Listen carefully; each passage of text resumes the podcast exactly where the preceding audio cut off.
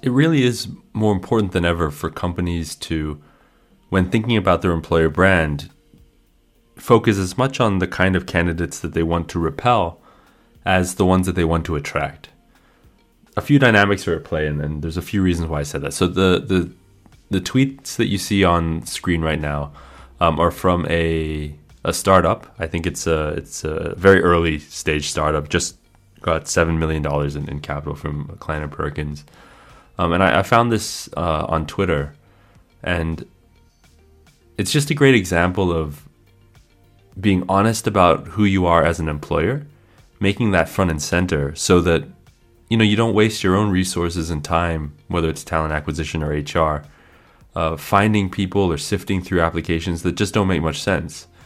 So you'll see on screen here that uh, the oven the it says that they're hiring engineers. Oven is going to be a grind, especially in the first nine months or so. If work life balance to you means a lot of time spent not working, it's probably not a good fit right now. I think that's a great um, way to lead off uh, an employer brand statement um, just because of its honesty. I mean, you know, the, the news, what you know, I'm sure when it comes out that here's a company that's picked up millions of dollars in funding, uh, is a startup, you can kind of already picture the the kinds of people that are gonna want to go that want to go hire there, uh, want to go work there. Sorry, and uh, Oven just makes very clear that look if you're not if you're not willing to work incredibly hard, or if you you know you you're thinking of work life balance as as not working, then then don't bother applying. Don't don't bother coming.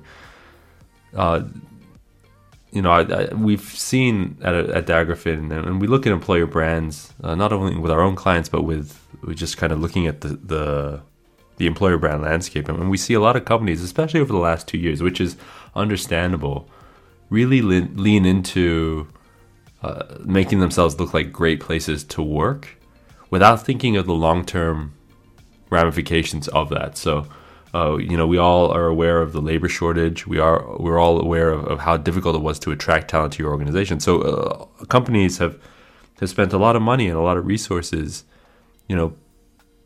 Uh, bringing better benefits to the market, bringing better perks to the market, making sure that li- you know work-life balance is front and center, on their social medias, you'll often see companies that used to, you know, historically were places that you thought, okay, well, everybody must work 60, 70, 80 hours. They're now, now, you know, their feeds are full of people on vacation. And um, I know James makes a funny quip, but, you know, work life balance has just become, um, just this kind of, you know, when you, when you look at a company and you try and find, okay, what is it like? What's it going to, what is it going to be to work here? It's, it just seems like when, when does the work happen?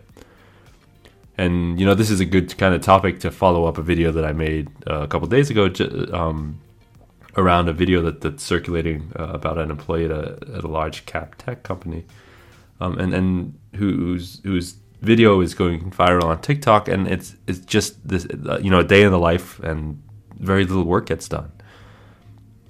And so I think you know just as uh, thinking about employer brands, now is a really good time if you're in uh, you know if you're hiring or if you're in the space of, of thinking about talent acquisition um, or retention to just be very clear to the market i think about what it is it what is it like to work there? If you know if your company is the kind of place that you know the expectation is 50 60 hours of work then let it be known. And i think th- that's a better way of attracting the kind of people to your organization that will have longer tenure uh, in, in, over a long enough time period.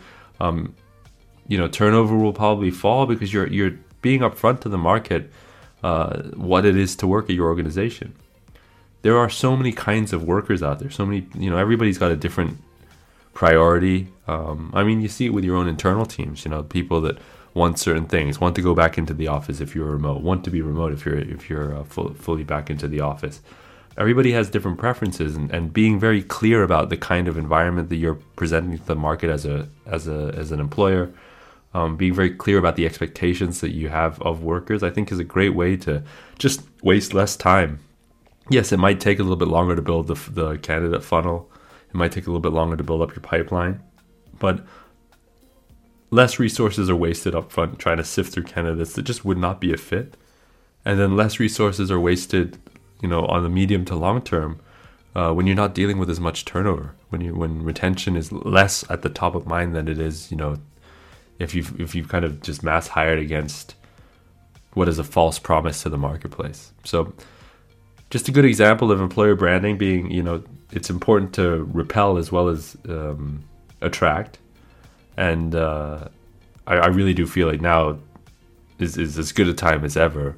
Um, just you know, thinking about the dynamics of the last two two and a half years um, to be really honest about your employer brand, what, what you're presenting to the market, because there will be people, regardless of the organization that you are, that will want to work at a place like yours.